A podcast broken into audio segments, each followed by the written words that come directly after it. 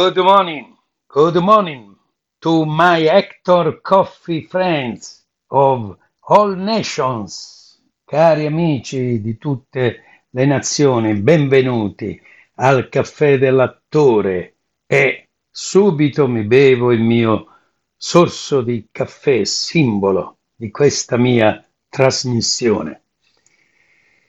Ah. Mm.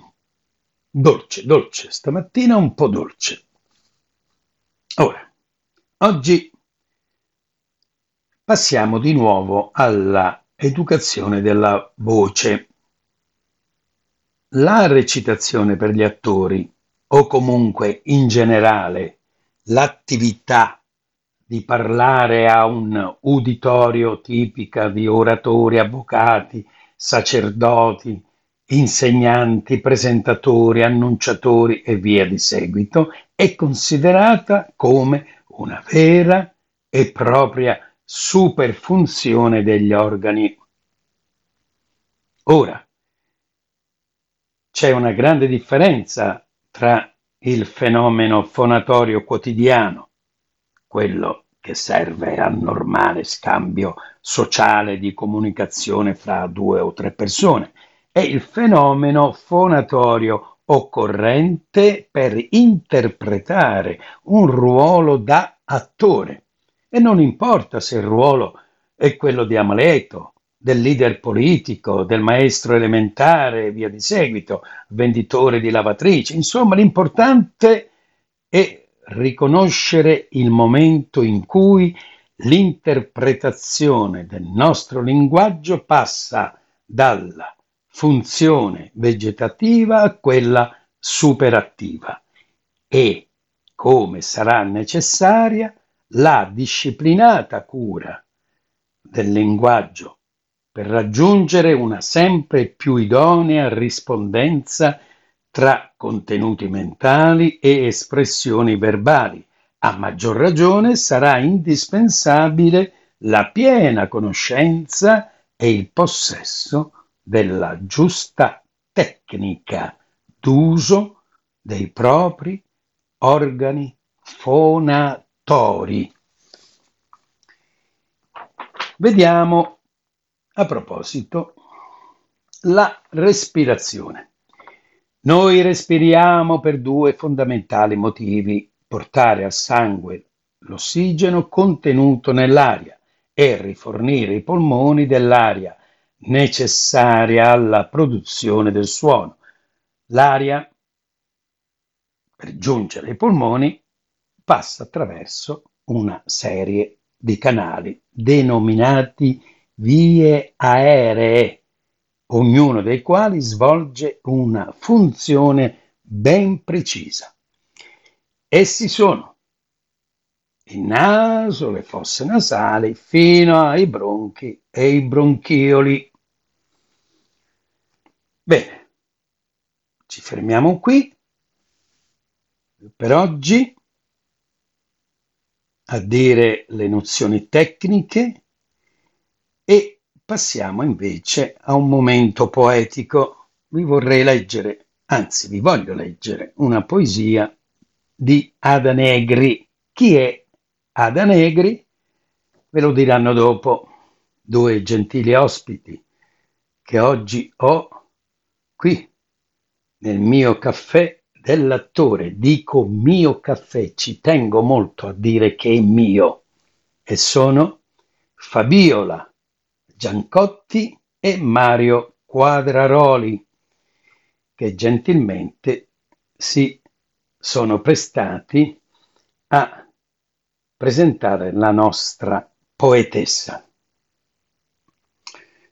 Ora, la poesia che vorrei leggervi eh, fa parte di quel testo eh, dedicato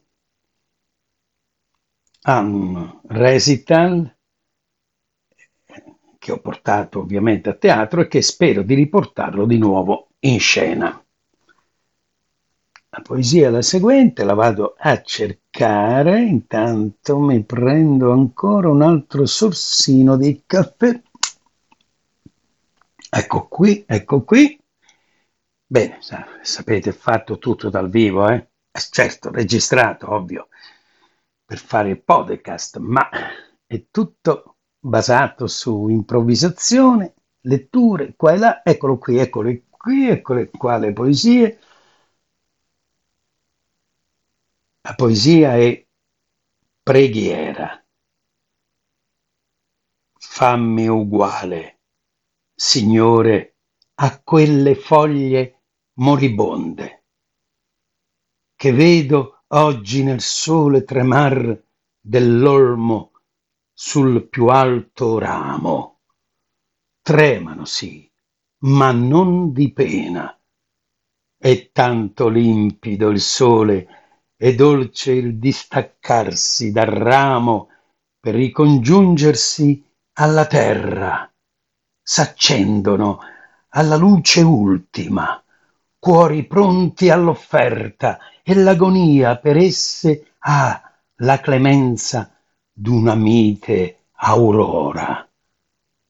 Fa ch'io mi stacchi dal più alto ramo di mia vita così, senza lamento, penetrata di te, come del sole.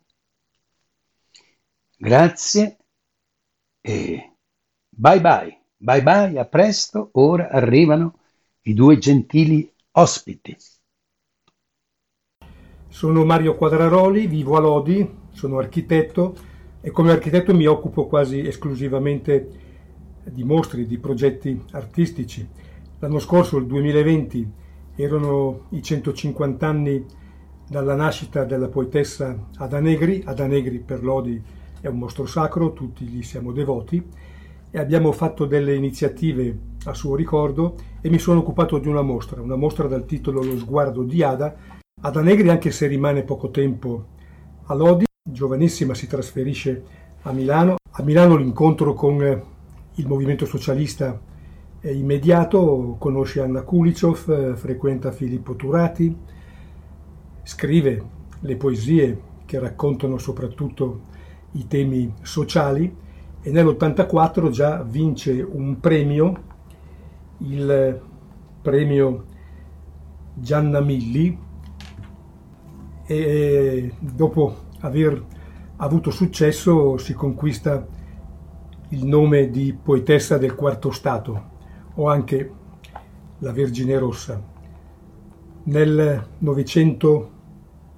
911 incontra Mussolini, conosce Mussolini, diventa amica di Mussolini e la vicenda poi sua eh, si modifica un pochino.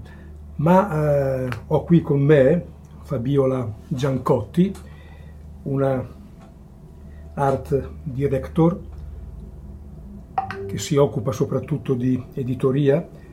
L'anno scorso a Book City ha fatto una conferenza su Ada Negri e Milano e chiedo a lei cosa ha particolarmente realizzato Ada Negri in questa città. Mi sono interessata ad Ada Negri già in altre date, però um, praticando Lodi in questi ultimi tempi eh, l'interesse è tornato, è tornato per la sua poesia, per la sua prosa. Eh, mi sono accorta che pur essendo molto celebrata Lodi, a Milano um, non si è parlato molto di Ada Negri in occasione dei 150 anni dalla, dalla nascita, per cui ho voluto um, leggere nelle sue opere, trovare nelle sue opere lì dove parlava propriamente di Milano. Ho trovato delle pagine veramente strepitose, straordinarie. Nulla da invidiare ai viaggiatori del Gantour che parlavano di Milano, nulla da invidiare ai grandi poeti che pure sono nati e vissuti a Milano. Per cui ho voluto raccogliere, e l'abbiamo raccolte con um, eh, Gualtiero Scola che poi le ha lette in questo video che abbiamo proposto per Book City a Milano eh, proprio per celebrare la poetessa, le pagine più belle che Ada Negri ha scritto su Milano. Sono pagine in cui descrive la città, in cui descrive gli amici che ha incontrato a Milano, però volutamente eh, abbiamo preso proprio quelle in cui descrive le strade, le case, i paesaggi. C'è per esempio una, una bellissima novella, chiamiamola così, in cui descrive un incontro con la luna eh, nella, suo, nella sua passeggiata che va da Piazza Fontana fino a Corso 22 Marzo. Racconta sempre sul Corso 22 Marzo che era all'angolo di Viale dei Milli dove lei ha vissuto per, per alcuni anni e, la, la, vitalità di questa, di questa strada no? Nella, nei primi anni del Novecento fino agli anni 20, agli anni 30. Sono delle descrizioni che non hanno nulla da invidiare ai pittori, ai poeti, ai cantori, ai musicisti. Chiaramente anche Ada Negri ha collaborato con ciascuno di, di loro e ha prodotto delle cose strepitose. Quindi poi c'è una, per esempio la descrizione del vialone di Monza, com'era in quell'epoca eh, in cui viveva in questo fermento di, di, distruzione della guerra e di ricostruzione dopo la guerra. Tino Gipponi, che è un suo eh, lettore, a un certo punto dice che mh, Ada Negri eh, occorre considerarla come poeta e non propriamente come poetessa, no? per intendere come poeta in un certo senso anche la, la grandezza, quindi, ma non solo di genere, come, ma di, di, di proprio di, scrittura, di, valore eh, rispetto ad Ada Negri. Ma poeta anche perché non necessariamente la poesia sta solo nelle, nella poesia, nella, nei versi, nella, nelle parole scritte in versi. La poesia di Ada Negri, se leggiamo l'opera di Ada Negri, è anche nella prosa di Ada Negri. Mm, Mario Quadreroli, eh, tu hai fatto anche un'indagine su Ada Negri nell'arte, eh, come gli artisti hanno visto Ada Negri e come lo stesso Ada Negri eh, ha raccontato l'arte. Ma tutto è nato da un'incisione, un ritratto che Mario Sironi ha fatto a Ada Negri e a Margherita Sarfatti nel 1916, quando era ospite in convalescenza alla, nella casa sul lago di Como della Sarfatti e, e passa le giornate assieme a, a, queste due donne importanti per quello che riguardava il tempo dell'arte in quel periodo. Eh, la Sarfatti anima a Milano un salotto dove il movimento di Novecento, ma anche i futuristi, Ada Negri si incontra con, eh, con Marinetti, sposa un po' le vicende e le teorie futuriste, ma è soprattutto con il gruppo di Novecento che la Sarfatti ha costituito assieme al gallerista Lino Pesaro.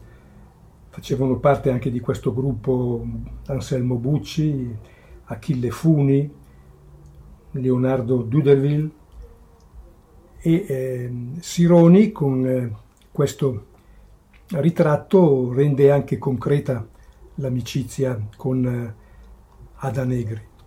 Noi, per fare un omaggio 150 anni dalla nascita, abbiamo dato incarico a una serie di artisti di reinterpretare la figura e l'immagine, le opere e le vicende umane di Ada Negri.